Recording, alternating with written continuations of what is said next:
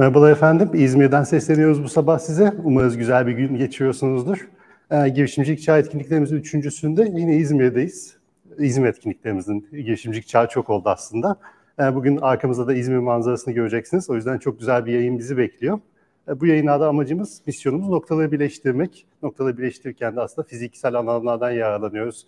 Bugün İSKİO'dayız. İşte İzmir Girişimcilik Şubesi burada. İstanbul'da da hem workup alanı hem e, İstanbul Girişimcilik Şubesi'ni kullanıyoruz. O yüzden böyle fizikselle dijitali birleştirmiş oluyoruz. Bizim için çok kıymetli ve çok noktaların birleştiği yayınlar oluyor. Çok kıymetli misafirlerimiz var. Onlarla birlikte kurumların aslında yatırımcılığını konuşacağız. Girişimcilik ekosistemine nasıl yatırım yaptıklarını konuşacağız. 2023 girişimcilik ekosistemini konuşacağız. Ve bunu da birinci ağızdan duymak bizim için çok büyük mutluluk olacak. İhsan Bey, Avni Bey hoş geldiniz. E, bugün burada olduğunuz için çok teşekkür ederim. Bana vakit ayırdığınız için ve canlı yayınımıza katıldığınız için. E, Avni Bey hızlıca sizi sizden dinlesek şahane olur. Öyle başlayalım yayına. Öncelikle beni konuk aldığınız için çok teşekkür ederim. Çok çok teşekkürler bu arada. Ben teşekkür ederim. Çok e, keyifle kabul ettim. E, bugün de heyecanla buradayım. İsmim Alp Avni Erken Biçer.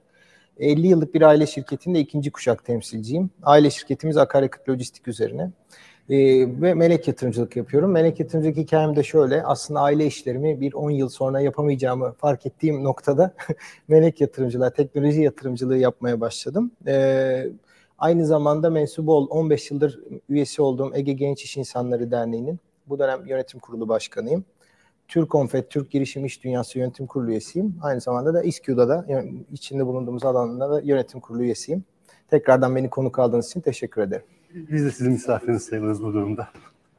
İhsan Bey hızlıca dönmek istiyorum. Ee, sizi sizden diyeceğiz ama e, Tomorrow'un benim yolculuğumda şeyiniz büyük, katkılarınız büyük.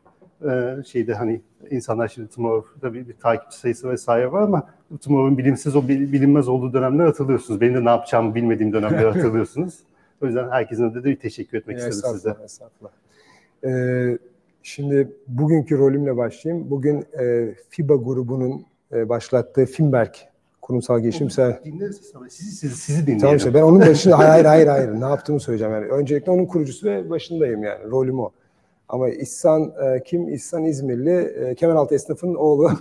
Öyle özetle başlayayım. E, danışmanlık şirketim vardı. Türkiye'deki ilk kurumsal girişimcilik konularını ortaya koyan ki iki sene önce exit ettiğimiz, satışını yaptığımız şirketimiz. Onun dışında e, bireysel 28 tane yatırımım. E, bunu da bir fonlaştırdık şu anda. Bir fon var, özel bir fonumuz. Aynı zamanda işte FIBA'nın fonlarını yönetiyorum. İş girişimin yönetim kurulundayım. Repay, bu dönemin en büyük yatırımlarını yapan Repay şirketinin yatırım kurulundayım. İstanbul Portföy ve OYAK'la da böyle bir yakın bir ilişkimiz var yatırım kurulu danışmanlığı gibi. Sonuçta girişimcinin dokunduğu her yerde varız. Bir de girişimci kurumlar platformu var biliyorsun. Türkiye'deki 52 tane ilk yüzdeki şirketin üye olduğu ve yatırımcılık mekanizmalarını kurmaya çalıştığı işi yürütüyoruz bir yandan. Hem STK ha. hem de evet. bir yerde STK, yani, bir yerde de şirketleri bir yere getiriyoruz. O İhsan'ı tanıyalım deyince daha yani anlatması zor bir şey esasında. Hani özetle şu dönemde yatırımcılığı deneyimlediğimiz bir dönemde izleyelim. Eski tabii girişimciyiz biliyorsun. Evet, yani şirketimize Amerika'da sattığımız, buralarda başladığımız bir işimiz var. Avni hızlı size dönsem İGİAD'ı sizden dinlesek. E, demin başkanısınız İGİAD'ın. Genç İnsanlar Derneği İGİAD 1990 yılında kurulmuş. Yaklaşık 750 üyesi olan, 750 üyenin de 3500 şirket ve 150 bin çalışanı e, temsil ettiği bölgemizdeki e, en eski ve en etkin sivil toplum örgütlerinden bir tanesiyiz. Tabii sivil toplum örgütü olunca e, girişimcilik dışında çalıştığımız çok çok da alanlar da var. Girişimcilik bu son 10 yılda e, çalıştığımız belki daha bile fazla 12 yılda çalıştığımız bir alan. Çok sevdiğimiz bir alan.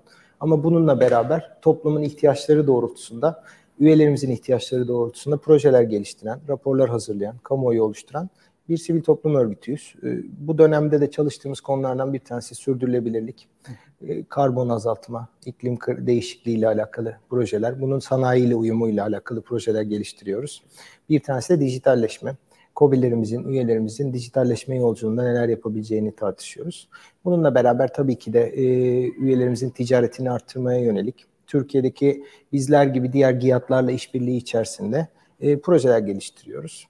E, 2015 yılında bu girişimcilik çalışmaları, 12 yıldır çalıştığımız girişimcilik çalışmalarına bir başka bir tüzel kişilik olan Egiyat melekleriyle devam etmeye başladık. Egiyat'ın içinde aslında küçük bir çalışma grubuydu. O dönem popüler olduğu için işte girişimcilik çalışma grubu diye başlayıp daha sonra bizler için en uygun yapının bir melek yatırım ağı olduğuna karar verdik. Şu anda da İzmir'deki ilk ve tek melek yatırım ağıyız. Hazine Bakanlığı akredite bir melek yatırım ağıyız. Aynı zamanda bir sivil toplum örgütünün tarafının içinden doğmuş ilk melek yatırım ağıyız. Daha sonra e, Antalya'da da geçtiğimiz sene kuruldu. E, bugüne kadar da Egiyat melekleri olarak hani İzmir'deki bütün paydaşlarla işbirliği gerçekleştiriyoruz. Girişimcilikle ilgili bir referans noktasıyız diyebilirim. Hani İzmir'le ilgili girişimcilikle kim ne yapmak isterse Egiyat melekleriyle birlikte yapıyor. Bu ayrıca bizler için de mutluluk. Biz de öğrenmeye de devam ediyoruz bu vesileyle. Çünkü bu sürekli öğrenim içeren bir mekanizma bence girişimcilik yolculuğu. Bugüne kadar da kendi yaklaşık içeride 60 yatırımcımız oldu. E, halen daha büyüyeceğimiz bir alan olduğunu düşünüyoruz. Çünkü İzmir'de girişimciliğe böyle bu tarz e, girişimlere yatırım yapılması gerektiğini anlatmayı kendimize bir misyon edindik. Yani bizler hepimiz genelde ikinci kuşak, üçüncü kuşak temsilcileriz ama eski sanayicilerimizin, kurucu sanayicilerimize e, buralara bir yeni bir yatırım opsiyonu, yeni bir dünya olduğunu anlatmayı kendimize bir misyon belirledik. Bugüne kadar da 30 tane de yatırım da gerçekleştirdik. Özetle böyle. Egeat'tan öğrendiğiniz Egeat melekleri de kullanıyorsunuz galiba. Aynısı tam tersinde Egeat meleklerini öğrettiğinizde belki Egeat'ta kullanıyorsunuz. Karşılıklı e, bir öğrenim söz konusu. Yani çok özellikle İstanbul'dan bu karışıyor. Yani Egeat'da bir girişimcilik ekosistemi Egeat dediği zaman aklına melek geliyor. E, işte normal giyatlar arasında giyat melekleri bilmiyor. O yüzden bu ayrımı ben e, yapmak istedim. Hı, Teşekkür ederim. Yaptınız. Çok teşekkürler. İslam ve film belki. Ee, çok oyununuz var. Konuklarımızın iki konumuzda çok şapkası var. Film belki biraz özel bir durumda. Onu sizden dinleyebilir miyiz? Nasıl kuruldu? Nasıl bugüne geldi? Tabii.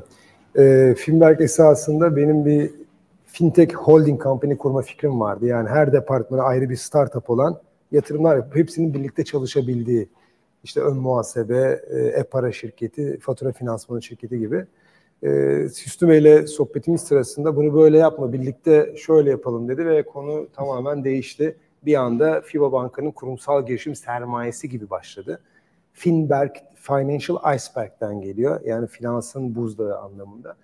Ee, ilk fonu kurduk ve fintech yatırımları yapıyorduk. Ama sonra işleri iyi gidince Hüsnü Özey'in ve işte Sonra da Murat Bey dediler ki bunu başka bir hale çevirelim ve ikinci, üçüncü, dördüncü fonu kurduk. Finberg'i de artık bir kendisini fon yönetim şirketine çevirdik. Esasında dört tane VC yöneten bir management company gibi düşünün. İlk fon sadece e, fintech yatırımı yapıyor ve FIBA Banka LP'si. Ama ikinci fonda FIBA grubunun diğer şirketleri de yatırımcı. Banka harici ve %40-50'si perakende teknolojileri, %40'ı da e, gaming'de var, cyber security güçlü bir şekilde var, AI var, farklı yatırımlar yapıyor. E, üçüncü fonda bu sefer dedik ki başka yatırımcılar da gelmek isterse gelsin. Oyak portföy geldi ve %25'i Oyak portföy LP oldu. Gerisinin FIBA'nın olduğu ortak bir fonda kurulmuş oldu. Oradan da iki grubun hızlandırabileceği işlere yatırım yapıyoruz. Son dördüncü fonda da Şimdi Türkiye'de şöyle bir sıkıntımız var. Biz işlere parayı koyuyoruz erken seviyede. Bir sonraki tur geldiğinde para yetmiyor. Hı. O baba doğru. parayı koyacak adam yok. Çok doğru. Bunu nasıl yapabiliriz? Yurt dışında. Ama yurt dışında network yap filan onunla da yürümüyor. Ben şöyle bir şeye ikna ettim. Yurt dışındaki büyük fonlara da yatırımcı olalım. O zaman bir yatırımcısı olarak arayıp ya bizim şu işlere bakar mısın deme şansımız olsun. Dördüncü fondan da fonların fonu yatırımları yapıyoruz. Yani başka fonlara yatırım yapıyoruz. Örnek veriyorum Portaj. Kanada'nın en büyük fonu beşinci fonlarını kurdular. Ortalama 600 milyon dolar, 500 milyon dolar her fon. Orada yatırımcıyız mesela. Ne oluyor? Bizim işlere yatırım yaptıktan sonra onları arıyoruz. Bizim işimize bakar mısınız diyoruz yatırım yaptığımız işe. Bir sonraki turuna girmeleri gibi. Bir de yurt dışına açılma konusu yoktu bizde. Sonra dedik ki yurt dışına açılalım. E, yurt dışına açılmak da kolay değil yani. Nereden doğru girişimi bulacaksın? Burada şimdi bizim çöplüğümüz rahatız yani. Herkes tanıyoruz e, yabancıların tabiriyle beğendiki en büyük şey de information arbitrage. Yani her yerde olduğumuz için olayların şey. Ama yurt dışında onu yapamıyorsun. O zaman ne yaptık? Dedik ki yurt dışında da çok erken seviye fonlara da girelim. Yatırım yapmak istediğimiz ülkelerde. İşte Doğu Avrupa, Startup Wise Guys, 500 Startups.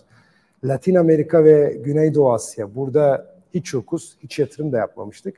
Orada yeni kurulmuş bir fintech fonda Creston diye ona yatırım yaptık ki oradaki fırsatları yakaladığında onlar Onların yanında biz de yatırım yapalım. O normal biri olsak bana onu söylemez ama yatırımcısı olduğum için bakın böyle bir iş bulduk biz giriyoruz siz de girmek ister misiniz diyor. Ona da giriyoruz. Türkiye'de bir tek Revo'ya böyle yatırım yapmıştık. E, o da başka bir nedenle ama sonra e, İş Bankası'nın liderliğinde çok güzel işte Arya Kadın Fonu, daha doğrusu e, Cinsiyet Eşitliği Fonu, diğer yandan Impact Fonu, Etki Fonu, Founder var. Bunların hepsine de yatırımcı olduk. O fonda dört tane yapıyı yönetiyor. Toplamda ne demek bu bu? 38 tane direkt, 9'a yakın e, fonların fonu yani 47 tane yatırım yapmış 5 yıl içinde 5. yılımızdayız. Toplamda 51 milyon dolar yatırılmış para, 8 milyon dolar yakında taahhütü olan yani 59 milyon dolarlık bir fon şu an taahhüt dediğim söz verildi yatırılacak yani. 30-35 milyon dolar arası 33 milyon dolar gibi exit olan 5 tane exitimiz var bu 5 sene içinde. Kalan aset büyüklüğü de 120 milyon dolar olan bir yapıya dönmüş oldu. Ee, en son sizinle sohbet ettiğimizde case study konusu konuşuldu İhsan Bey. Dünyada örneği var mıdır söylediğiniz modelin? Ee, Ee, varsa şey nasıl case study olacak? e, şey konusunu soruyorsun. E, şu anda Harvard Business School e, vakayı bitirmek üzere. Bu Finberg'in bir bankanın içinden çıkıp böyle bir yenilikçi bir VC yönetim fonuna dönmesini vakalaştırmak istedi. İki tane nedeni var. Bir tanesi burada bankacılar da var ama e, fatura finansmanı şirketi Figo para yatırım yaptık. Esasında banka da fatura finansmanı yapıyor. Ama biz bir yandan da rakip bir işi büyütüyoruz. E, bu dilenmayı nasıl yönettiniz ve onu büyütebildiniz? Ya da işte Birleşik Ödeme e-para şirketi bir sürü ürün veriyor. Ürünlerin bir kısmı esasında bankacılık ürünü. Ama biz bankanın şeyiyiz. O yüzden bu şimdi vakaya dönüyor. E, dönmesinin işte iki tane nedeni. Bir bu dilenmanın yönetimi. İkincisi de gittikçe bankadan uzaklaşıp kendi başına bir büyük bir fon yönetim yapısına dönmesi. Çünkü normalde corporate VC'ler yani kurumsal girişim sermayeleri o ana şirkete bağlılığından kurtulamıyor. Ve ana şirketin kısıtları çerçevesinde kalıyor. Onların sebebi. Burada ise onun çok dışına çıktık yani. Ee, bu tarafı vakaya konu taraf. O zaman yavaş yavaş konumuza gelip aslında bir 2023'ün girişimcilik dünyasını konuşup ondan sonra kurumsal, kurumsal yatırımcılığı girişimcilik ekosistemi üzerinde sonra geleceğini konuşmak istiyoruz. İhsan Bey 2023 tekrar size sorayım. Zor bir yıl olarak geçiyor girişimcilik ekosisteminde. İlk 6 ayı nasıl özetlerseniz neler gördük, neler öğrendik ilk 6 ayda? Ee, çok güzel soru. Yani herkese açıklayıcı olması için belki şöyle söyleyeyim. 2023 yılında biz bir anda 2020'ye döndük. Hatta 19'a dönmek üzereyiz şu anda. Ne demek bu cümle olarak? Bir, değerlemeler açısından. Ortalama değerlemelerde %30-40 arasında düşüş var. Yani şirketin bir şirketin değeri geçen sene 100 liraysa bu sene 60 lira. Aynı şirketten bahsediyorum. Ee, bu bizim için o değerleme seviyesi neresi? 2020'ler. İki, funding olarak yani yapılan yatırım tutarları açısından. Toplam tutarlara baktığınızda onlar da bizi 2020'ye götürüyor. Ee, yani örnek veriyorum geçen sene dünyada 20 tane milyar dolar, 24 tane milyar dolarlık şirket çıkmıştı. Bu sene 3 tane çıktı. Çünkü kimse o değerlere gidemiyor artık. Ee, para neden böyle oldu? Hepinizin bildiği işte Amerika faizi arttırıyor, insanlar faize gidiyor. Ee, o yani belki şu özeti hızlıca yapayım. Esasında geriye döndük gibi konuşuluyor ama ben ona karşı çıkıyorum. Esasında normalize olduk. Biz o son 2-3 senedir bu pandemiye birlikte çok absürt bir durum yaşıyorduk. Neden? Çünkü perakende dünyası çalışmıyordu. Fonlar parayı harcayacak yer bulamıyordu. Parayın hepsi girişimcilik ekosistemine akıyordu. Private equity'ler yatırım yapamıyordu. Herkes teknolojiye ve girişimcilik ekosistemine para koymak istiyordu. O yüzden de inanılmaz bolluk oldu. O zaman ne olduk? Ferhat'a para koymak isteyen iki kişiyiz. İkimiz de koymak istiyoruz. Ferhat güçlü hale geldi. Çünkü bir sürü yatırımcı var ve Ferhat dedi ki benim değerlemem 10 değil 20. 20 değil 30. Biz de en azından savaşı kazanmak için kabul etmeye başladık. Ama sonra ne oldu? İşte geçen sene halka arzlar yaşanmaya başladı bu yatırımların. Halka arz olunca piyasa dedi ki ya bu şirket bu para etmez. Hop bu şirketi 500 milyon dolar olması beklenen şirket 300 milyon dolar. E şimdi halka arzda 300 olunca ben yatırımcı olarak ya ben 500'den çıkacağım diye girmiştim bu işe. 300 o zaman senin değerin düşüyor dedim. Ben öyle dediğim için benim altımdaki yatırımcı o da öyle demeye başladı. Böyle halka arzla yüzleşince ve piyasa açılınca, başka yatırım enstrümanları canlanınca bir anda değerlemeler düştü. Bu sene Türkiye'de 370, geçen sene Türkiye'de 400 milyon dolar para harcanmış ilk 6 ayda. Bu sene 110 milyon dolar. Ama ilginç olan şey aynı neredeyse. 160 girişime geçen sene fonlanmıştı. Bu sene 125. Yani adet olarak aynıyız. Tutar olarak %70 altındayız. Yani insanlar hala yatırım yapmak istiyor. Hala girişimciler çıkıyor ama daha az tutarlarda daha dikkatli yatırım yapıyor. Bir yatırımcı bakış açısıyla esasında daha iyi bir dönem tabii. Millet korkuyor yatırımcılar şu anda para yatırmıyor ama maliyetler ucuzladı esasında. Yatırımcılıktaki doğru şey iyi fiyattan girebilmek. Yani ucuza girmek demeyelim de doğru fiyattan girebilmek. O yüzden de e, ekosistem hareketli şeye girmeyeyim. Onu sonraya bırakayım yani kurumların buraya nasıl gir Hocam İhsan Bey. Avni Bey sizin de hem yatırımcı hem de ekosistem oluşturma misyonunuz var. Yakın zamanda Fransa'da da bir etkinlikteydiniz. Hem de Dünya-Türkiye karşılaştırmasında şu anda 2023'ü nerede görürsünüz diye bir sorun var bir de geleceğe ilişkin sorun olacak size de. Tabii. E, biz EGİAT olarak böyle dönemsel yurt dışı e, delegasyonları düzenliyoruz. E, hem üyelerimizin dış ticaretini arttırmaya yönelik hem de belli temalarda. Bu sefer bu senede Paris'teki Viva Teknoloji Fuarı'na gittik Haziran ayındaki. Yaklaşık 40 kişilik bir delegasyonla. Hem orada network edinme şansı bulduk. Hani kendimiz gibi e, ağlarla tanıştık, yeni girişimcilerle tanıştık. Hem de aynı zamanda en son teknolojileri takip edip bilgi edinme şansı da bulduk. E, Cumhurbaşkanlığımızın e, dijital dönüşüm ofisinin e, liderliğinde orada bir Türkiye ofisi de vardı. Türkiye bir standı da vardı. Türkiye'den seçtikleri girişimcileri de götürmüşler. O açıdan orada olmak aslında bence değerliydi. Aynı zamanda fuarın içeriği de çok zengindi. Yani o standların dışında hani hem girişimcilerle alakalı standlar vardı hem de dünya devlerinin standları vardı. Fuarın içeriği de çok zengindi. Yani ilk gün açılışta Macron'u dinledik. Daha sonrasında TOK Genel Müdürü Gürcan Bey de oradaydı. Bir panelde e, konuşmacıydı. İşte yine Salesforce CEO'su Mark Benioff, SpaceX kurucusu Elon Musk gibi böyle çok değerli isimleri dinleme şansımız da oldu. Benim en büyük dikkatimi çeken konu e, özellikle bilmiyorum e, belki bir sene önce gitsek e, herhalde Metaverse daha trend olacaktı ama bu sene tamamen yapay zeka ağırlıklıydı. Yani yapay zeka konusunun her girdiğimiz panelde e, domine ettiğini söyleyebilirim. Aynı zamanda standlarda da. Yani yapay zeka ile ilgili çalışan çok fazla girişimci var ve çok farklı sektörde e, kullanım alanları var. Tabii bunun bazı panellerde etiksel sıkıntıları da tartışıldı. E, bir taraftan da bence halen daha yapay zeka e, her sektör için konumlanacağı ya da nasıl doğru faydalanacağı yeri de arıyor. Hani tam daha oturduğunda söyle, söyleyebilirim, oturmadığında söyleyebilirim. Diğer taraftan hani çok trend olan konulardan biri aslında e, hani bizim Egeat olarak da çalıştığımız alanlardan biri işte karbon azaltma teknolojileri çok fazla girişimci bu konuda e, çalışmaya başlamış ve bununla ilgili karbon yakalama teknolojilerinin de ilerlediğini de gördüm. E, diğer taraftan döngüsel ekonomi kavramı çok fazla çıkmış. Özellikle spor giyiminde ya da tekstilde e, yani tenis raketinden tutun da yani giydiğimiz ayakkabıdan böyle e, kıyafete dönecek birçok e, konu ortaya çıkmış ve yani tekstil devleri de buralara doğru yöneldiğini de e, görüyorum. Özellikle işte su kullanımı e, ya da işte kaynakların doğru kullanımı açısından. E, bir diğer dikkat çeken konu da bence otonom ve e, elektrikli araçlar. Yani hem istife elemanlarında hem normal araçlarda ya da böyle kapalı devre gidecek yerlerde otonom araçların e, ya da işte elektrikli araçların buna bağlı e, akü teknolojilerin ilerlediğini de söyleyebilirim. Ama benim en çok dikkat çekmek istediğim nokta kurumlarla girişimcilerin çalışma kültürü. Yani orada biraz önce söylediğim gibi dünya devleri de vardı. Yani bu teknoloji devleri gibi düşünebiliriz. Onun yanında mesela e, parakende zincirlerinin de yerleri vardı. Hem onları e, neler yaptığını dinleme şansı olduk ama mesela kurumların benim gözlemim e, kendi core business'larına tamamen yönelmişler ve dışarıdan alacakları. Yani mesela bir tekstil firması e, bir metaverse'e girmek istediği zaman bunu bir girişimciyle çözüyor. Yani kendi yapmaya çalışmıyor. Ve o girişimcinin standını da kendi standında, e, kendi alanlarında bir stand ayırarak girişimcilerin de böyle herkesin tanımasını da e, vesile olmuş. Yine böyle bir dünyaca ünlü bir parakende zincirinin otonom depo içi otonom taşımacılıkla alakalı bir startup'ını gördük. O startup da aslında başka bir e, girişimci startup'ı. Yani herkes kendi core business'ına yönelmiş durumda ve e, kendileri yani bizlerdeki gibi e, işte dijitalleşmeyi kendi içimizde, bünyemizde sağlayalım ya da yeşil dönüşümü bünyemizde sağlayalımdan çok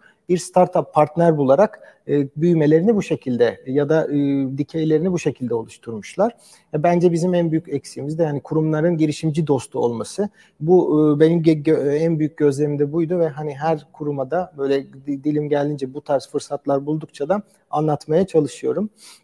Buradan yola çıkınca yani 2023'ün aslında dünya genelinde bu teknolojilerin e, çok önde olduğunu söyleyebilirim ama Türkiye ile alakalı açıkçası hani de benim de İhsan'ın söyleyeceklerine ilave edeceğim yok ve çok da ümitli de olmayacağımız bir döneme de giriyoruz.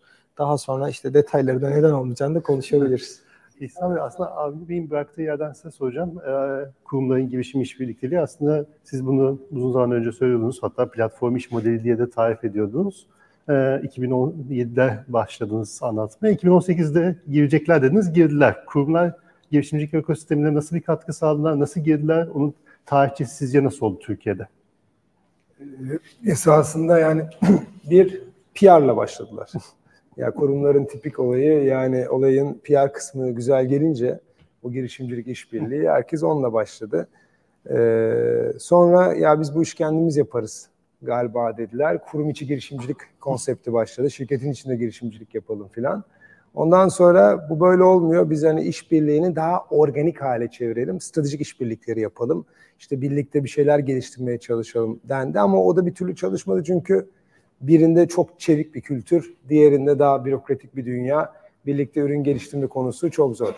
O zaman bir yandan da şunu fark ettiler. Ya ben şimdi kuruma yardım ediyorum, bir girişime yardım ediyorum. Girişim hızla büyüyor. Şirketini bilmem kaç milyon dolar yapıp satıyor. Ben esasında bundan bir financial, finansal dönüş alamıyorum. O zaman ben bir yatırım mekanizması kurayım demeye başladılar. Yatırım mekanizması da e, önce bilançodan yatırım yapalım iştirak gibi yönetelim bunu. Bir baktılar ki bu çocukları iştirak gibi yönetmen mümkün değil. Çünkü zaten sürekli zarar eden bir iş. İtibar riski var, finansal risk var. Hani yepyeni bir şey deniyor. E, bu riski ben niye alıyorum filan. O zaman bilançodan yönetmeyelim. Ayrı bir fon kuralım. O fon oraya yatırım yapsın. Biz fonun yatırımcısı olalım. Böylece hani esasında indirect bir ilişki olsun. Doğrudan bir dolaylı bir ilişki olsun. Böylece o riski dışarıda bırakalım. Ondan sonra dediler ki ya biz birkaç tane yatırım yapmak kesmiyor. Çünkü bu işlerin onda biri, beşte biri başarılı olacak. İki tane yatırım yaparsan büyük risk. O zaman ben bir 10-15 tane yatırım yapayım dediler. E bu sefer bu 10-15 tane yatırımı şirketin içindeki finanstaki arkadaş bunun başına geçsin dendi. Finanstaki arkadaş girişimciden yani o ilişkiyi kuramadı. Çünkü neden? E, kafa bilanço ile çalışıyor, işte nakit akışıyla çalışıyor falan öyle bir çözüm yok. O zaman bunun için insanlar bulun dendi. Orada biraz iş tıkandı. Çünkü bu işten anlayan yatırımcı profilli insan bulmak kolay değil. Yani VC dünyası zaten Türkiye'de küçüktü. Bu işe orada kim atladı? Portföy yönetim şirketleri. Mevcut geleneksel portföy yönetim şirketleri dedi ki ya biz zaten para yönetiyoruz yıllardır. Bu yatırımcılık işinde biz yaparız. Zaten SPK'ya tabiiz. Devlet de bunu destekledi. Girişim sermayesi yatırım fonu diye bir konsept ortaya çıktı. Türkiye'deki venture capital'ın karşılığı esasında. GSYF diye de kısaltıyor millet. GYF ile karışmasın. Yani gayrimenkul yatırım fonu var. Bu girişim sermayesi yatırım fonu. Sıkıntı şu oldu. Bu adamlar da esasında genelde ya gayrimenkule ya fix asetlere ya da işte hiç borsaya yatırım yapan insanlar. Burada tabii neyi analiz edeceklerini bulamadılar.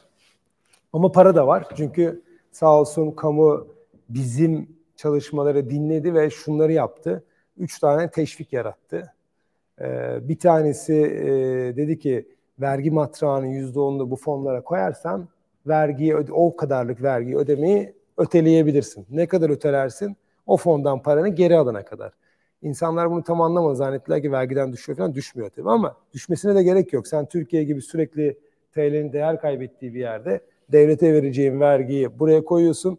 Oradan bir de para kazanıp geri alıp devlete TL olarak geri ödüyorsun. Yani 5 yıl sonra. Yani inanılmaz büyük bir leverage veriyor, kaldıraç veriyor sana. İki dedi ki e, emeklilik şirketlerine emeklilikte yönettiğiniz fonların OKS tarafındaki otomatik katılım e, bireysel emeklilik tarafının yüzde üçünü şeye koyacaksınız fonlara. Bir anda GSYF'lere para akmaya başladı. Türkiye'deki bütün emeklilik sisteminden ki şimdi o oran da artacak yani. Üç dedi ki ARGE tarafı. Sen benden ARGE teşviği alıyorsan bu teşviği alabilmek için gidip GSF para koyman lazım dedi. Parantez açayım mı? Yıl sonuna doğru e, böyle Aralık ayında falan beni o kadar çok kişi aradı ki, ki nereye yatırım yapacağız? böyle Arge'den aldığımız yani. bir teşvik var. Direkt yani. ne demiyor. Ve bunu uyarıyor falan. Yani ciddi yani öyle şakadan da değil. Üç. Bir de dördüncü şeye çıkarttı. Üç artı bir diyelim. Stopaj yok. Ya buralara para koyduğunuzda sattığınız gelir vergisi yok, bir şey yok. Tabii inanılmaz GSF'lere para akmaya başladı. Ve bunu PYH'ler ama ne olmuş oldu? Parası çok olan, kendi eski tre, e, geleneksel finans yönetiminden gelen girişimcilik anlamayan insanlarda çok para ve bu parayı harcıyor. Şimdi onun sıkıntılarını yaşamaya başladık. Çünkü öyle bir para oldu ki gitti çat ona 10 milyon dolar, buna 5 milyon dolar, buna ama adam bir yere gitmiyor. Şu anda öyle bir sıkıntı var ve bütün kurumlar piss off da olabilirler. Yani ne, ya ne oldu ya bizim paralar falan diye. O yüzden de şu dengede son cümle olarak söylüyorum yani bir kurumun bu işe girişmesi gerekiyorsa sen işte biliyorsun ben o yani 2012'de Türkiye'deki ilk kurumsal gelişim konferansını yaptım.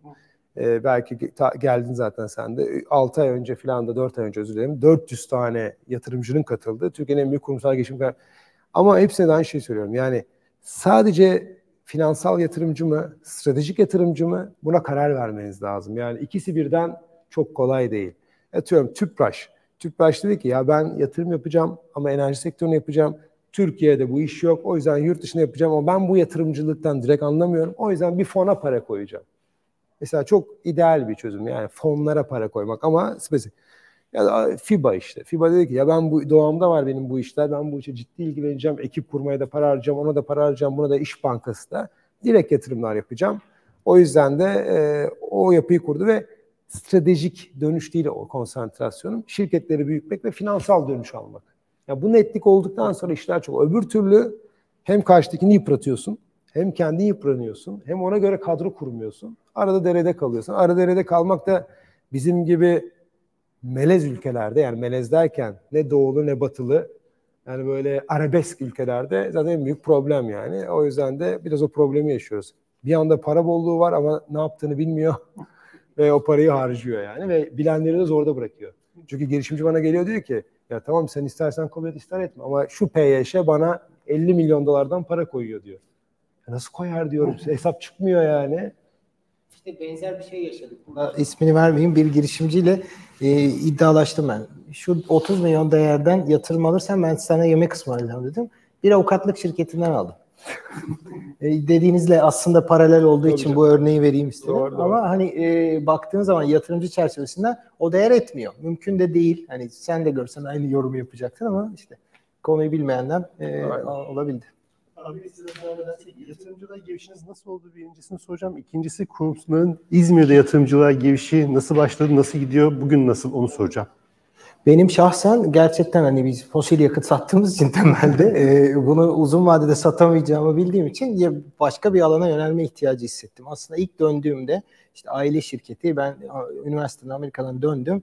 E, bir sürü fikirle döndüm şirkete dair. Şunu yapalım, bu sektöre girelim falan ama orada bir bariyerle karşılaştım. Bu bariyerle karşılaşınca da anladım ki işte kurucu kuşağı ikna etmek çok kolay değil. Çünkü e, zihin olarak farklıyız. Yani e, haliyle daha bir koru, korumacı bir e, yönetim anlayışı var ve yani kurumsal yapı da olsa olmasa da e, gene de e, oralarda ilerleyemedim. Ben bu bariyerle karşılaşınca orada da kendim neler yapabilirim derken e, Egiyat zaten böyle bir çalışma grubu kurdu ve biz e, bunun sonucunda da e, melek yatırım ağına evrildi. Ben de o içimdeki girişimcilik dürtüsünü e, girişimcilerin yolculuğunu ortak olarak e, gideriyorum diyebilirim. Kendi e, hikayem de böyle başladı.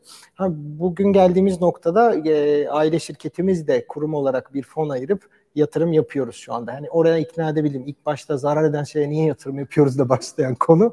E, bugün hani kendi açımdan iyi bir yere geldiğini söyleyebilirim. Hani en azından işte ben benle beraber ikinci kuşaklar da var. Ablam, kuzenim. Onlar da bu e, konunun doğru bir yatırım enstrümanı olduğuna ikna oldular.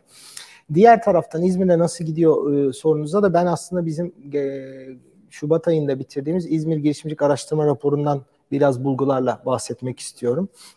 Bu rapor dünyada kullanılan Global Entrepreneurship Monitor yani GEM raporunun metodolojisini İzmir'e uygulayarak e, hazırlandı. Amacımız da şuydu. Yani biz hep İzmir girişimcilik şehri yapalım. İşte hatta burada bulunduğumuz İSKİO'da bu vizyonla kuruldu. Ama önce e, İzmir'in fotoğrafını çekelim. Yani girişimcilikte Türkiye ile mukayeseli üstünlüklerimiz nedir? E, ya da dünyanın ölçeğinde neredeyiz bunu görmek için dünyada kullanılan bir metodolojiyi kullanarak raporu hazırladık. Bunun için e, bir 2000 kişiyle yetişkin nüfus anketi diye bir anket var GEM'in içinde. 2000 kişiyle anket gerçekleştirdik. Yani girişimcilik bilgisi olsun olmasın herkese girişimciye dair sorular soruldu ve bunun içinden de 1012 kişilik bir örneklem havuzu oluşturuldu. Daha sonrasında ikincisi de ulusal e, uzman anketi. Yani girişimcilik ekosisteminden uzmanlarla dijital platformlarda ya da yüz yüze buluşarak e, belli konularda finansmana erişim, sosyal kültürel normlar gibi konularında e, sorular sorarak girişimciliğin çerçeve koşulları oluştu. Bir de e, burada gemde olmayan bir e, konu daha ekledik. İzmir'deki çalışan birebir teknolojik girişimcilerle birebir sohbetlerle girişimcilik ekosistem analizini oluşturduk.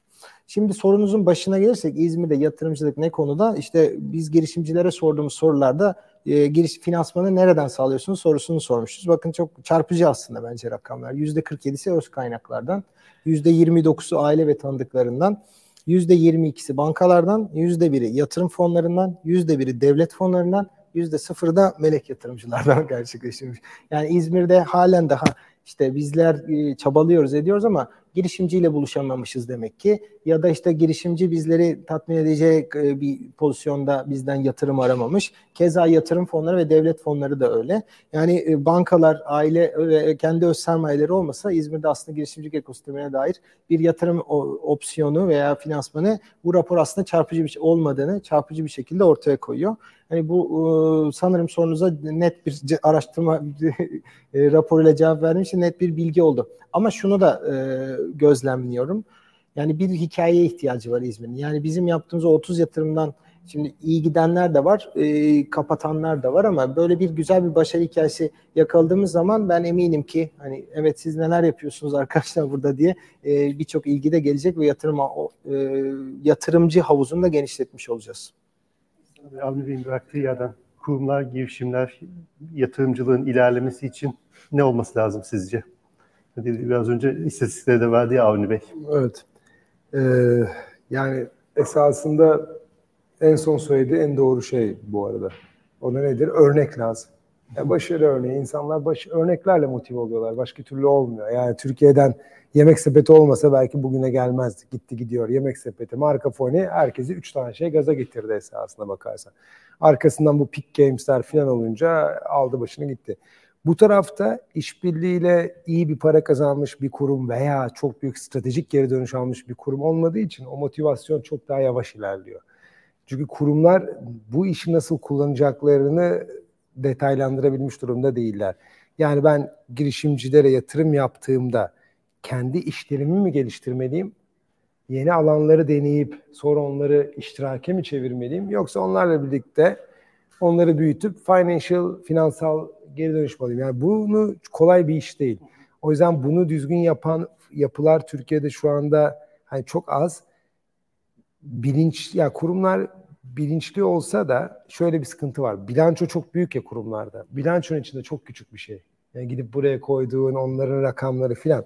O yüzden ne olması lazım? Büyük hikayeler veya mümkün olduğu kadar stratejik geri dönüşe odaklanmaları lazım. Biraz önce iyi söyledi. Yani sonuçta ben bir fosil yakıt şirketiysem yenilenebilir enerji işlerine gelecek için bet eden bir yatırım mekanizması kurabilirim. İşte böyle stratejik düşünen yapılar bu işi en iyi örnekleri olacak ve onlar birkaç işe sonradan onlar sayesinde dönüşürse de esasında büyük hikaye olacak. Çünkü biz geleneksel bir fosil yakıt şirketiydik. Şimdi yenilebilir teknolojide bu işlerde varız. Çünkü bu know-how'ı bu tarz girişimlere yatırım yapıp onlardan bir sonraki adımı. Çünkü şey de istemiyor insanlarda oturmuş bir işe girmek istemiyor. Bir sonra ne gelecekse ona gireyim istiyor. O zaman da onu oradan bulduk gibi. Yani bu stratejik bakış açısını getirmediği sürece kurumların bu işten bir şey elde etmeleri mümkün değil. Yani bu işten zarar ederler hatta. Ben öyle söyleyeyim sana. Eğer sadece paradan para kazanmak istiyorlarsa da zaten yatırımcılık onların işi değil. Gidip o parayı fonlara koysunlar. Yani kendileri yatırım yapmaya kalkıp ortada bir sürü e, kaza yaratmasınlar diyeyim. O bir şirketin de stratejik olarak yapabileceği 2-3 tane şey var. Bir tanesi biraz önce söylediğimiz gelecekte bu te işin nereye dönüşeceğini keşfetmek için yatırım yapmak. İki, teknolojileri takip edebilmek için yatırım yapmak. AI, blockchain, yapay zeka, blockchain, işte görüntü işleme falan. Çünkü bütün hepsi benim operasyonel verimliliğimi arttırıyor. Biz Türkiye'de İzmir Ticaret Odası ile birlikte şey yapmıştık benim danışmanlık şirketimde. Kurum girişim işbirliği e, şimdi firma şirketlerin isimleri vermeyeyim ama atıyorum bir plastik boru şirketi küçücük küçücük bir sürü ürün üretiyor ve bunları esasında sayamıyor, takip edemiyor, e, hatalı ürünü göremiyor. Çünkü tek tek elle o kadar büyük bir operasyon ki. Bir tane girişim bulduk, kamerayı koydu, görüntü işlemeyle tak diye şeyleri ayırıyor. Küçücük parça içinde problem. Yani esasında hangi teknoloji nereye gidiyor, ne oluyor, ne bitiyor diye ikinci bir yatırım şeklim var. Yani üçüncü bir tanesi de esasında e, kendi işlerine ne complementary olabilecek başka iş alanlarına girmek için kullanmak. Yani şunu demek istiyorum. E, Aygaz, tüp şirketi değil mi? Meşhur. Şimdi ama Aygaz şu anda su işine girdi, kargo işine girdi, başka başka işleri. Neden giriyor? Çünkü bir tane bayi teşkilatı var. Her gün 200 bin eve giriyor. E, gaz işi düşüyor, tüp gaz işi, doğalgaz her yere yayılıyor. Maliyetleri düştü, binaları yıkması kolaylaştı falan. E, Aygaz ne yapacak? Dükkanı mı kapatacak tüp işi bittiğinde? Yani şimdi yepyeni bir enerji işine gireyim dese esasında kası enerji değil, kası hizmet. O zaman bunu başka, işte bu gibi işleri bulmak için de bir yatırım mekanizması. Yani o yüzden de kurumlar bir işe girecekse eğer bir stratejik açı yakalamazlarsa bu sektörün geleceğini keşfet, bu şirketin başka yapabileceği işi keşfet veya teknolojileri bu şirket nasıl keşf kullanabilir bu üç açıdan. O zaman hiçbir zaman CEO'yu da motive edemezsin. Genel müdürü de motive edemezsin. Bu şeyde hissedarı da motive edemezsin. O yüzden bu bakış açısını getirmeden bu iş düzelmez yani. Abi siz stratejik bir bakış açınız da var galiba değil mi? Bahsettiğiniz kadar aile işinin geleceğini de bir taraftan evet. şey yapıyorsunuz. Onu nasıl yönetiyorsunuz İhsan Bey'in anlattığı şeyde strateji olarak? Yeni işlere mi bakıyorsunuz, yeni girişimlere mi yoksa hepsine birden bakıyorsunuz? Hepsine birden bakıyoruz. Yani bir taraftan konvansiyonel e, yatırımlar yapmaya da devam ediyoruz. Yani ülkemizde bir gayrimenkul gerçeği var şimdi. e, ve şunu da çok rahatlıkla söyleyebilirim. Böyle sanayi, İzmir'de doğayan sanayicilere gelin teknoloji işine yatırım yapın dediğimiz zaman şimdi ben gayrimenkulden bir, bir senede 1'e 4 alıyorum. Neden yapayım diyor. Hani biz aile tarafında evet bu teknolojileri kendi işimizi dağıtım kendi işimizi tamamlayıcı işler yapmaya çalışıyoruz ama sonuçta e, maalesef parayı kaybetmemek için böyle konvansiyonel işler yapmaya da devam etmek durumundayız. Çünkü ülkemizdeki işte enflasyonist ortam malum. E, ondan kaynaklı bu tip enstrümanlara yöneliyoruz. Ama bu zihin değişikliğini yapabilmek bence önemliydi. Yani kurumlarda gerçekten e, çok rahat ve kolaylıkla olmuyor. Ben sıklıkla dile getirerek anlatarak, başarı hikayelerini anlatarak kurucuları öyle ikna edebildim. Ama bence e, bizim bünyemizde çalışan yani beyaz yakalarımız çok halen daha ikna olmadı. Yani eğer kurumlar bir stratejik bakış açısıyla geleceğini yönetecekse işte evet kurucu kadronun yönetimsel kadronun yapması da önemli ama aşağıyı da eğitmek de gerekiyor. Yani neden e, böyle bir e, farklı bir yatırım enstrümanına gidiyoruz? ve işte çünkü gerçekten bir filtreleme, bir blokaj ol, olabiliyor ve işte girişimciyle halen daha girişimciye yardım ediyoruz biz e, anlayışı da var. Halbuki öyle değil. Onlar partnerlerimiz oluyorlar ve beraberce büyüyeceğimiz alanlar arıyoruz aslında. Hani bu zihin değişikliği ve buna bağlı da bu zihin değişikliğinin tüm şirketin kültürüne etki etmesi ve bir eğitim mekanizması da içermesi gerektiğini düşünüyorum. Çok haklı, çok doğru bir noktada parmak basıyor konuklarımız. Gerçekten çok kaliteli bir sohbet oluyor. İhsan Bey, VC, CVC kavramı birbirine yakın kavramlar ama aynı zamanda uzak kavramlar. Ee, seyircilerimizin de kafası karışmaması için sizden dinlesek olur mu? E, tabii yani biri girişim sermayesi, diğeri kurumsal girişim sermayesi. Biraz önce anlattığım stratejik tarafları içeren kurumsal girişim sermayesi. VC ise esasında girişim sermayesi. Ama burada bak şeyi söyleyeyim. 1980, 90, 90 diyelim. 90 öncesinde esasında VC diye bir kelime pek kullanılmıyordu. Risk sermayesi deniyordu. Risk capital deniyordu. Neden? Çünkü bu işlerin aşırı riskli oldu ve insanları uzak tutmak istedikleri için. Sonra ne oldu? Bu işler önemli, lazım dendi ve insan algısını yönetmek için risk capital kelimesi yok oldu. ve venture capital geldi. Türkiye'de risk sermayesi yerine girişim sermayesi. İkisi esasında aynı. Hala bu iş risk içeriyor ve bir girişim sermayesi. İnsanlar bu girişim sermayesini tabii pek okumayı seven bir kültürde değiliz. Nasıl çıktığını falan da belki bilmiyorlar. Yani esasında bir dönemde 2-3 yatırımcı kalkıyor gidiyor. Bir tane şirketten ayrılan 5-6 tane mühendis var. Bunlar bir şey üzerine çalışıyorlar. Diyor ki ben size para vereyim, fonlayayım ben sizi. Bu çalıştıklarınızdan illa bir şey çıkar diyor. Ve oradan 200x yani 1 doları 200 dolar oluyor adamın. Onu gören diğer arkadaşları ya biz gidip başka teknoloji adamlarını, bilim adamlarını bulup biz sizi ayrılın oradan diyorlar. Biz sizi fonlayalım. Yani esasında risk. Tamamen bir risk. Yani esasında bugün de kafa aynı olması lazım. Yani biz esasında böyle yetkin yetenekli gençleri bulup onların fikirlerini başarması için para koyan yapılar. Bu corporate VC'den farklı. Kurumsal girişim sermayeleri bu cesareti gösteremezler. Bu bir tim, tam bir girişim sermayesi işi. O yüzden de e, ikisinin temel farkı biri risk odaklı, olasılıklara yatırım yapan ve sektör bağımsız genelde agnostik olan yatırımcı profili. Diğeri ise kurumun ihtiyaçları doğrultusunda daha az risk alan, o yüzden de genelde daha geç seviyelere yatırım yapan, mesela girişim sermayeleri en erken seviyeden başlarlar ama dünyada en çok kurumsal girişim sermayeleri kendini göstermeye başlamış işlere para koyarlar. Çünkü neden? Daha ölçülebilir, daha görülebilir. Çünkü downside protected dediğimiz yani aşağıya düşme ihtimali minimum olan işlere girmeye çalışırlar. Ee, her zaman ana şirketi bir şekilde kollayan yatırımlar yaparlar. Diğerlerinde öyle şey yok yani girişim sermayelerinde. Ee, yani hani çok da detaylandırıp insanları kaybetmeyeyim ama yani çok temel farkı esasında bunlar. Biri geç seviyeye ve daha ana şirketin faaliyetine ve stratejisine uyumlu yatırımlar yapmaya çalışırken diğeri ise geleceğe yatırım yapmaya çalışır. Hangi sektör olduğundan, hangi teknoloji olduğundan bağımsız. E, temel farkı bu. Biri bir kişinin parasını yönetir, bir fonun, bir kurumun parasını yönetir. Diğeri birden fazla insanın parasını yönetir. Hani böyle alt detaylara gelebilirim orada açılır. VC'lerde VC yöneten kişiler kazandırdıkları paradan pay alarak şey yaparlar. O yüzden de VC'leri yöneten insanlar zenginleşebilir. Kurumsal girişim sermayelerini yöneten insanlar zenginleşemez. Kurum ona ancak prim verir. Yani çok azında carry verilir. Carry dediğimiz e, kardan pay. Kardan payda bunlarda 2'ye 20 mantığı vardır. VC dünyasının genel kabulüdür. Her kurduğunuz fonun %2'sini yaşamak için alırsınız fonun büyüklüğünü yüzde yirmi de kazandırdığınız paranızdan pay. Ama kurumsal girişim sermayelerine geldiğinizde maaş alırsınız. Yüzde iki gibi bir management fee almazsınız. Üstüne de en iyisinde kar olarak yüzde beş on arasında bir yerlerde gezersiniz.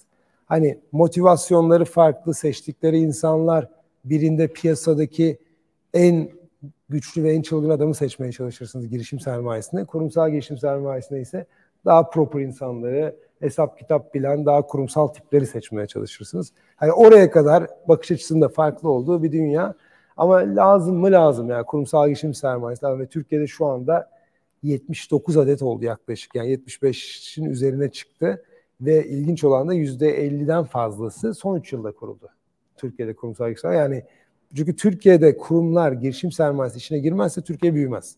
Çünkü Türkiye'de para 3-5 ailede yani rakamı çok küçülttüm ama yani böyle ailelerde bir, bir grup ailede ve büyük şirketlerde var.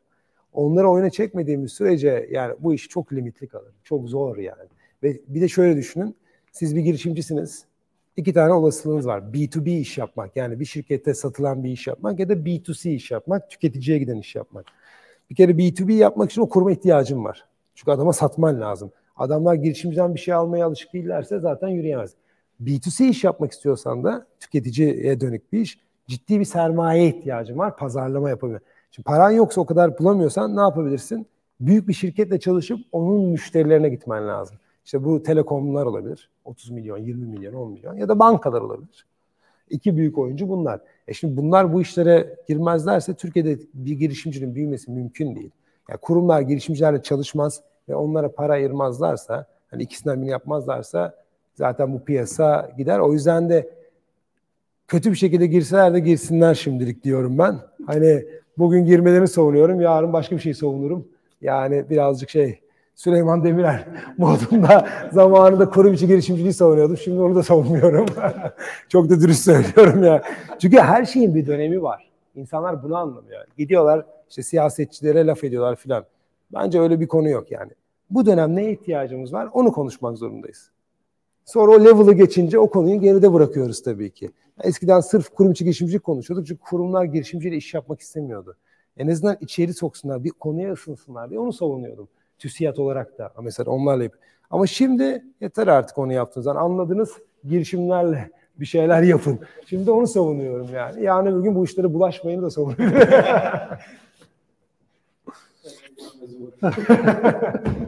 Avni Bey, CVC'ler daha çok katılmalı dedi İhsan Bey. Siz ne düşünüyorsunuz? Ee, şeyden hem girişimcilik Katıl- dünyası hem kurumlar için geleceğinde ne var? Katılıyorum ama yani kendi bizim biz bir CV, CVC'miz yok ama kendi tecrübemden yola çıkarak deminden devam edeyim.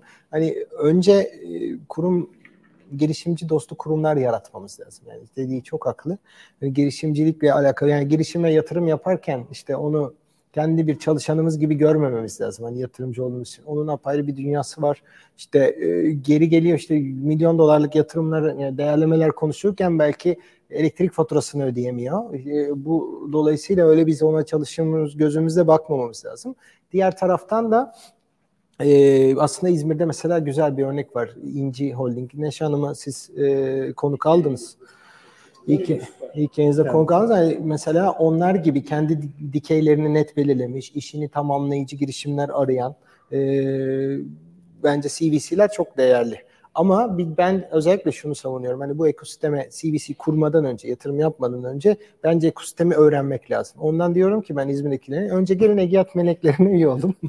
üye olmasanız bile bizim toplantılarımıza gelin. Yani girişimciye ne sorulur, ne bakılır, girişimcinin kaygıları nedir, ekip yönetimi nedir? Ee, Bunların hepsini öğrenmek için, e, anlamak için hem profesyonel kadro hem kurucular hem yöneticiler hepsinin e, böyle girişimcilik ekosistemine dair ufak ufak girmesi daha sonra CVC'ye yönelmelerinin daha doğru olacağını düşünüyorum. Çünkü gerçekten hani İhsan söylediği gibi hani daha muhafazakar yöneticiler olunuyor CVC'lere evet haklı olarak ama bir taraftan da e, bu işin doğasında da risk de var.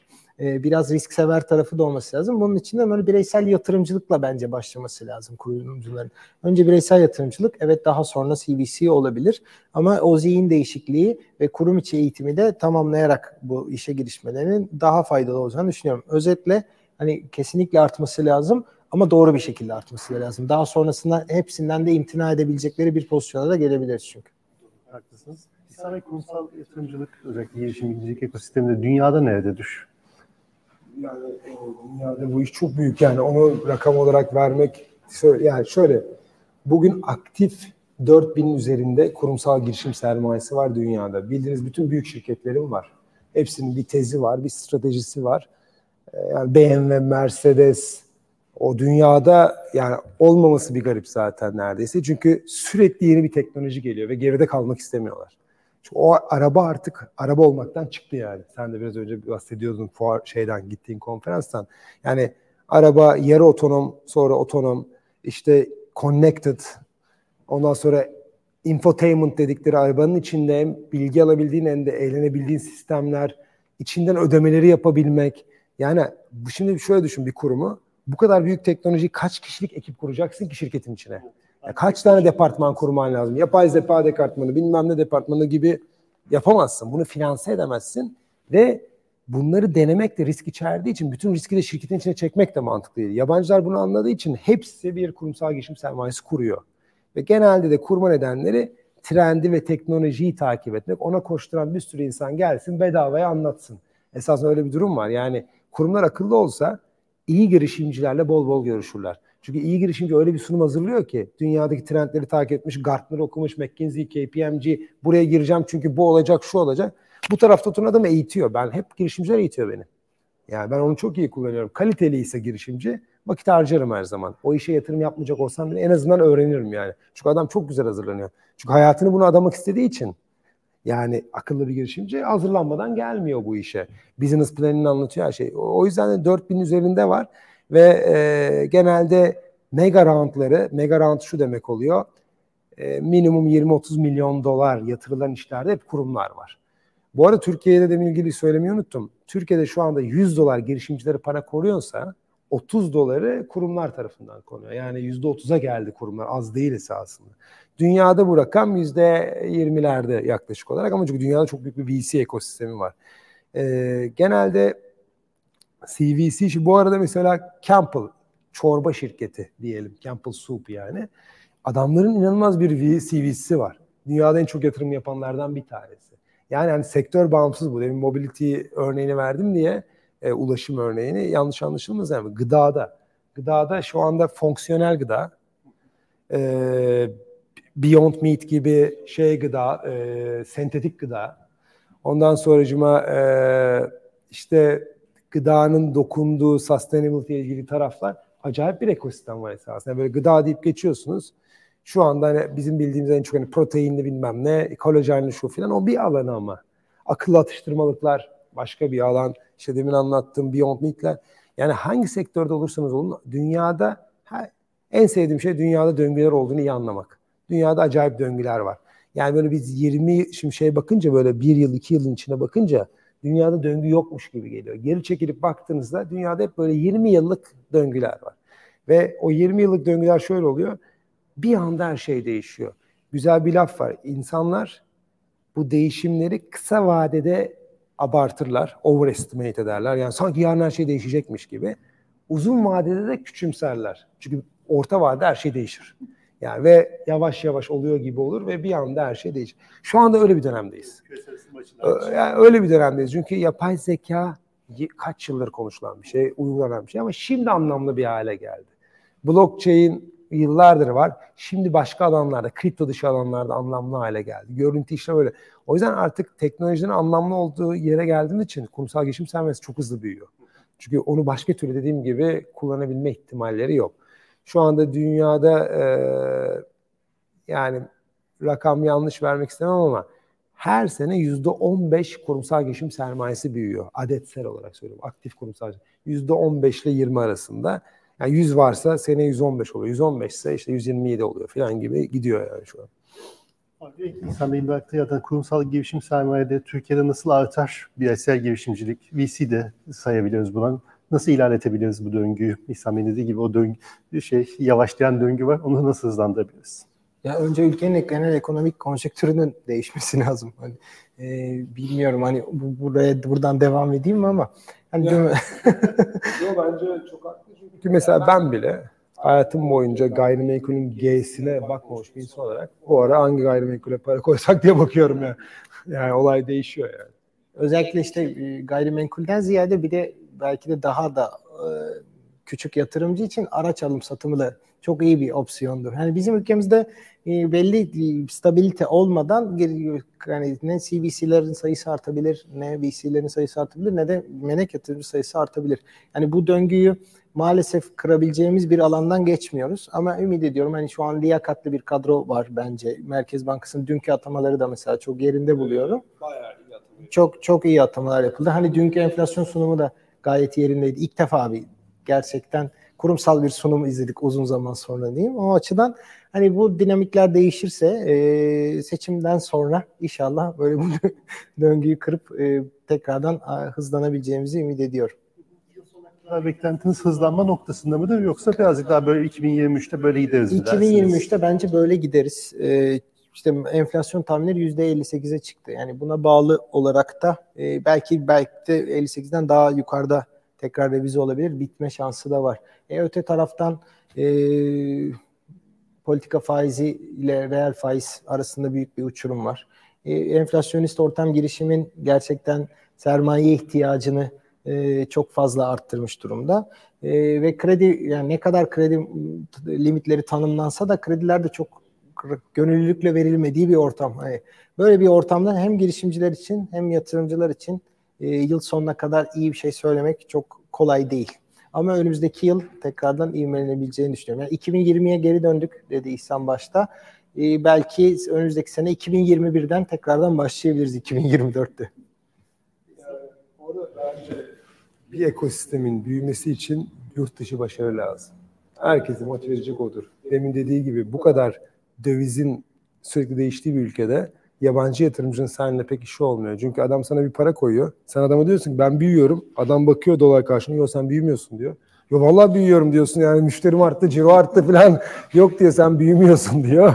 O yüzden hani bir numaralı kural bence Türkiye'deki girişimcilere bizim yardım edeceksek bu ekosistem büyüsün istiyorsak onları direkt yurt dışında ciro yapar hale getirmemiz lazım. Başka hiçbir çıkış yolu yok bunun.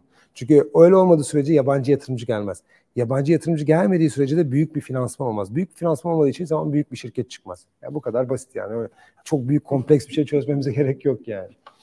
İnsan size tekrar sorayım. Kurumsal yatırımcılığın geleceğinde ne görüyorsunuz? Yani çok uzun geleceği tahmin etmek zor bugünlerde ama. ama bence bu saatten sonra yani bu, bu, bu şekliyle gider yani. Bunun bence ha? VC, CVC yerine, yanına yeni bir kavram ekleniyor mu? Eklenmekte mi? Literatüre giren başka bir şey var mı diye. Siz genelde takip edersiniz çünkü böyle şeyler. Ha, e, vallahi yok. Bilmiyorum yani. Varsa Sizden da olsa bilirdik herhalde. Ya ben şimdi e, tam bir ay oldu yani Haziran'ın sonuydu. Londra'da dünyanın en büyük CVC konferansına gittim. E, herkes oradaydı işte Shell'in CVC, atıyorum e, Vodafone'un CVC, Toyota'nın CVC falan. Yani adamlar daha derin teknolojilere de yatırım yapan. Hani CVC'lerin entelektüelleştiği bir süreç dışında yeni bir şey olacağını pek düşünmüyorum. Ee, yani olabilecek tek şey esasında co-CVC fonların kurulması. Şu anda onlar gündemde. Yani Mercedes ile Toyota aynı fonun ortak oluyorlar. Çünkü ne istiyorlar? Bu teknolojinin büyümesi lazım. İkimizin de hayatı kolaylaşacak. Tek başımıza verdiğimiz parayla olmuyor. Zaten sadece bana hizmet etse de bir işe yaramaz. Adam yeterli ölçüye ulaşmaz. Gelin bir rekaberlik yani competition dediğimiz rakiple beraberlik konusu, rekabetle beraberlik. Ee, o fonlar çoğalmaya başlıyor şu anda. Co-investment fonları. Ee, bence şeyler de çok artacaktır. Her şirkette yani şu anda oluşmaya başlayan bir startup'ın gelip onun ortamını hızlıca kullanabildiği platformlar ama plug and play platformlar. Yani gelip de burada işte Aydın buradan bilmiyorum. Aydın'ı bulup Aydın'dan yardım alayım da bir şekilde çözdürme bir modu değil İş Bankası mesela. Onun yerine geliyor sandbox'ı var. Sistem belli. İş Bankası sana belli dataları ayırmış. E, istiyor. O dataları otomatik kullanabildiğin, test edebildiğin ve bağlanabildiğin. Çünkü çok fazla girişimciyle gir çık çalışmaları lazım bir sonuç elde etsinler. Bence hani onlar çoğalacaktır ama onun dışında inanılmaz büyük bir değişiklik olacağını beklemiyorum. Tabii ki sektörler değişir. Yani bugün benim gündemimde de uzay teknolojileri var. Çünkü o ya düşündüğümden çok daha hızlı gelişiyor. Yani space fonlarına, uzay fonlarına bakıyorum şu anda. Yani 3-4 sene önce bir tane fon bulabiliyorduk. Şimdi 12 tane fonla görüştüm. Yani hani bu değişir. Buna bir itirazım yok yani. O zaman kurumsal yatırımcının aslında dününü, bugününü, yarını konuşmuş olduk. Birazcık da girişimcilikten sormak istiyorum. Avni Bey siz de Egeat'la birlikte girişimcilerle neler yapıyorsunuz? Hem yatırım yapıyorsunuz ama böyle İSKİO gibi de alanlar da mevcut. Neler yapıyorsunuz? Nasıl bir iş birliktelikleriniz var? Biz aslında girişimciye yani tercihen yatırım yapıp kenara çekilmek istemiyoruz. Böyle onun koluna girip yolculuğunda beraber hareket etmek istiyoruz ama her zaman girişimciden böyle bir yaklaşım da almıyoruz. Doğru söylemek gerekirse. Biraz girişimcinin isteğine de bağlı. Bizim şöyle bir yani bölgesel bir e, ağ olduğumuz için şöyle bir avantaj oluyor. İç ne kadar globale gitme iştahı da olsa gelip iç piyasa dominasyonu arayan e, girişimci için İzmir'de start noktası bizden yatırım almak iyi olabilir. Ee, öte taraftan biz ne yapıyoruz? Tipik bir ağ gibi bir icra kurulumuz var ama biz gönüllülerden oluşan, Egiyat Menekleri üyelerinden oluşan icra kurulu girişimcileri tarar, yatırımcıların önüne çıkarır. Daha sonra işte e, farklı toplantılarla yatırım sürecine gidebiliriz. Bunun yanında e, tüm üniversitelerle işbirliği e, içerisindeyiz. Onların e, hem AB fonları oluşturuyorlar. Onların demo day'lerindeki jürilikten mentörlüğe kadar çok fazla hizmette verebiliyoruz. Öte taraftan burada şu an içinde bulunduğumuz yapıyı da çok önemsiyorum. İSQ. Yani İzmir'deki bütün oyuncuların e, ortak vizyonuyla kurulmuş bir yapı. İzmir Ticaret Odası'nın binaları buralar aslında ama onların e, vizyonu doğrultusunda Ege Bölgesi Sanayi Odası, İzmir Ticaret Borsası, Ege İhracatçı Birlikleri, Egiyat, Esiyat, Valilik, Belediye. Yani böyle bir örnek yok aslında Türkiye'de. E, amaç da burada İzmir'i girişimcilik ekosisteminin, inovasyonun önemli bir, bu Akdeniz havzasında önemli bir kenti yapabilmek. E, bu anlamda da buradan mesela A'dan Z'ye girişimciye her hizmet veriliyor. Yani girişimci e, her türlü desteği buradan sağlayabilir. Burası bir yönlendirme e, alanı gibi aslında. Yani sadece bir e, üyelik mekanizmasıyla gelip çalışmalarından ziyade işte yatırıma ulaşma, uluslararasılaşma, e, hukuk desteği, mali desteği gibi hizmetler de verebiliyorlar. Öte yandan da işte İş Bankası'nın girişimcilik şubesi de burada. Özge Hanım herkesi tanıyor herhalde. Benden daha fazla girişimci tanıyor olabilir. E, her türlü desteği de buradan da bulabiliyorlar. E, bu açıdan hani biz Egiyat Melekleri olarak bu dediğim gibi yani ben bireysel olarak da çok şey öğreniyorum. Hani kendi işlerimin nereye gideceğine dair de besleniyorum. Biz kurum olarak da besleniyoruz buradan. Girişimcilik ekosistemine iyi ki zamanında 10-12 yıl önce böyle bir çalışma başlamış. Şu anda bizim e, en itici gücümüz olduğunu söyleyebilirim dernek olarak.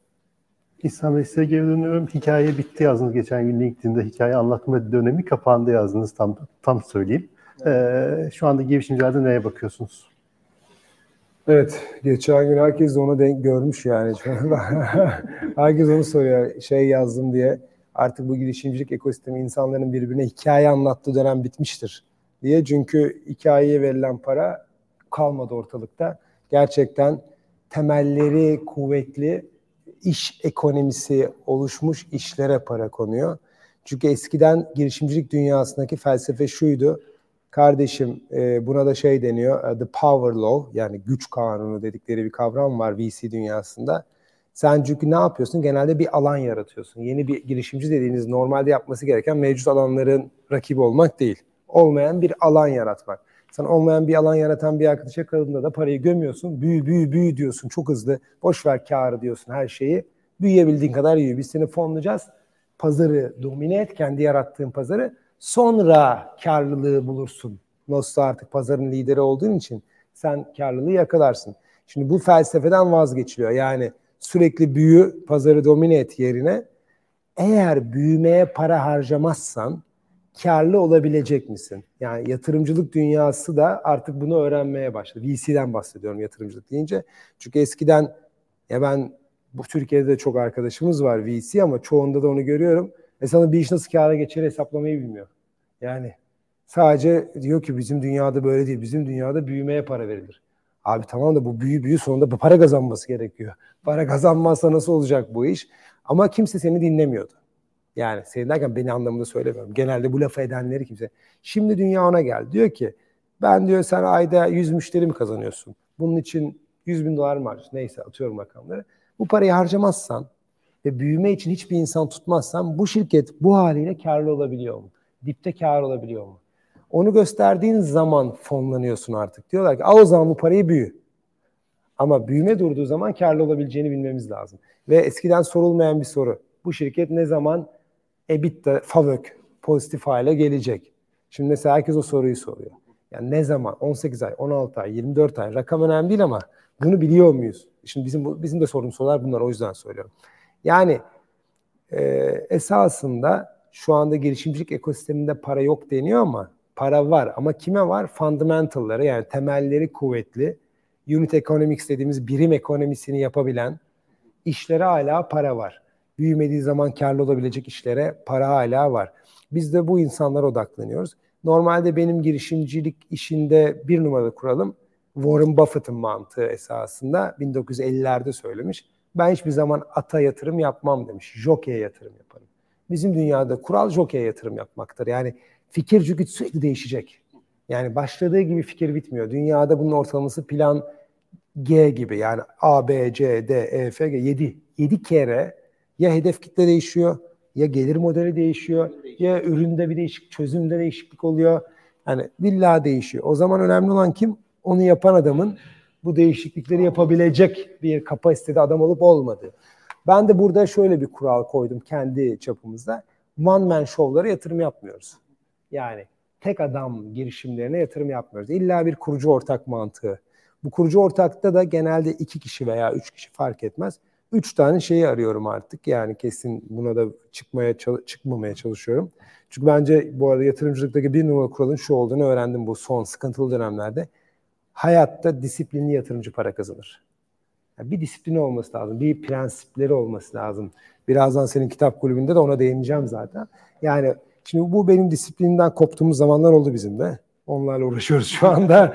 Yani böyle bir gaza geldiğimiz, bu FOMA dediğimiz fear of missing out. Ama herkes yatırıyor, biz de yatıralım aynı çocukları deyip şimdi Allah cezasını versin dediğimiz işler oluyor yani. Bakın yalan söylemiyorum. Üst düzey seviyede bizden sorgulanabilir.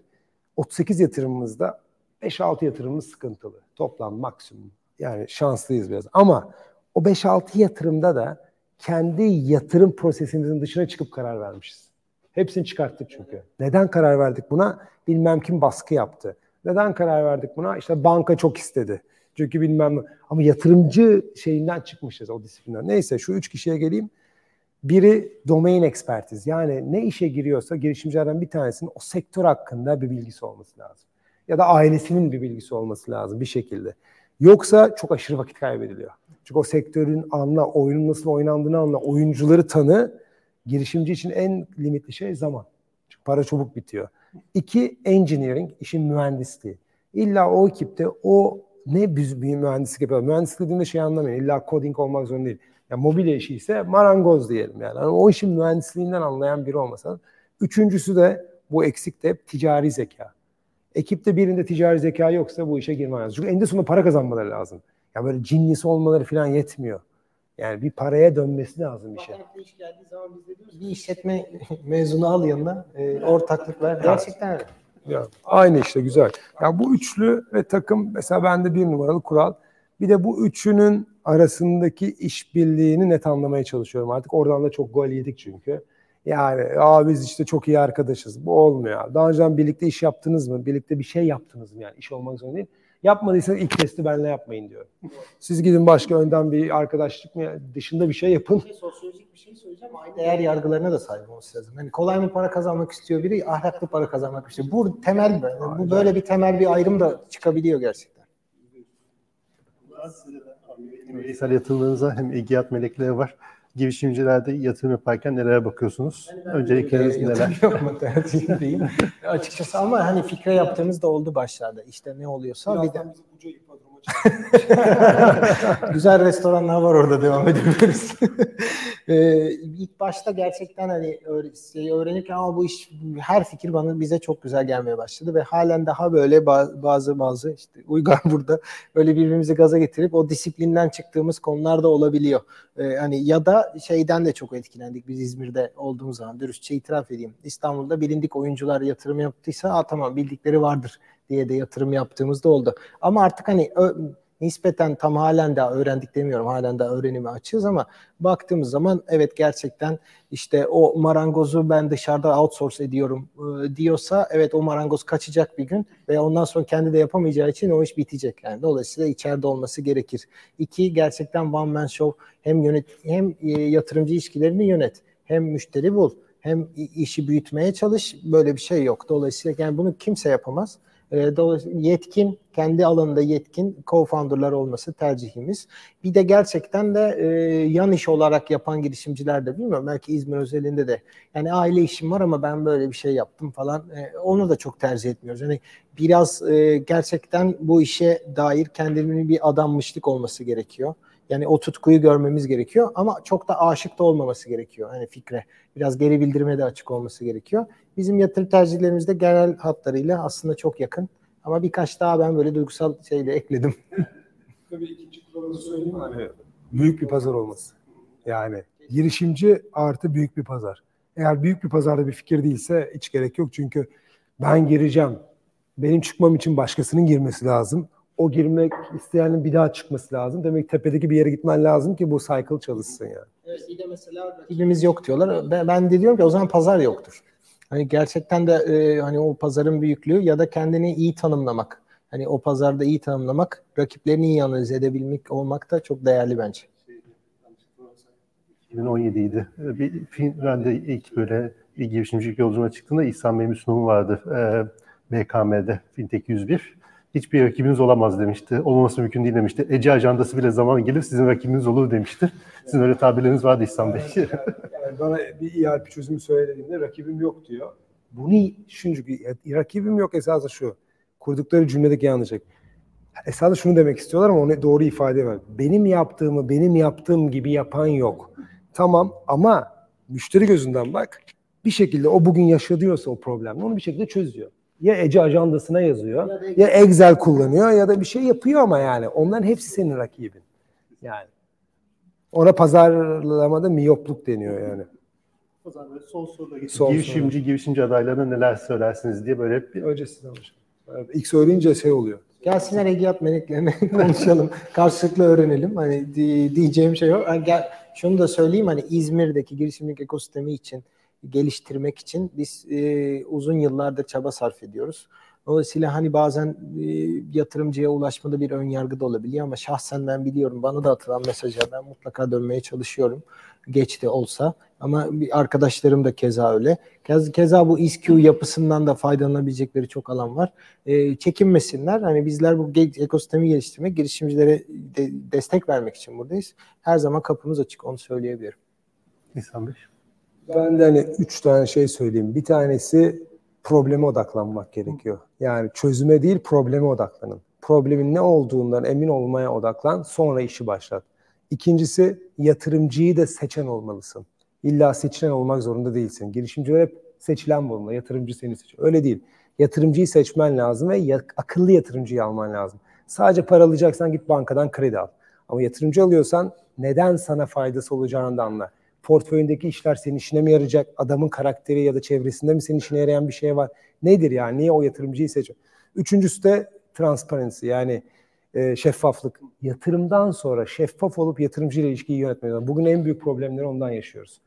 Son dakikada geliyor ya bizim iş batıyor. Abi 6 aydır niye söylemedin? Çözecek gücümüz var.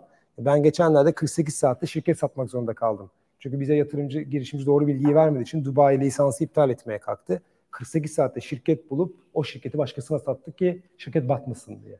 Ama transparency yani probleme odaklan, yatırımcıyı sen seç ve illa bir akıl bul yatırımcıda ve ondan sonra da yatırımcı ilişkisini ve şeffaflığı unutma.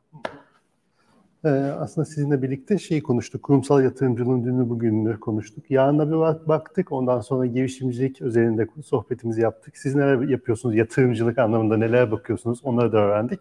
Çok güzel, çok keyifli bir sohbet oldu. Kapatmadan birer cümle İhsan Bey sizden başlayarak Ya, seyircilerimize teşekkür edersiniz belki. Ah. için.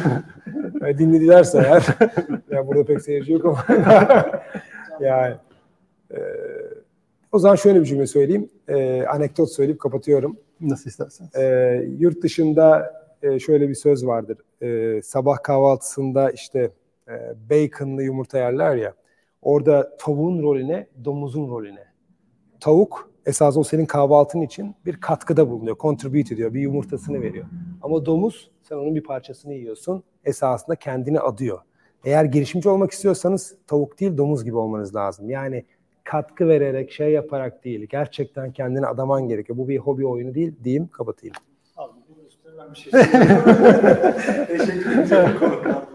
Domuz gibi olmalarını ben de tavsiye ediyorum. Dana diyelim.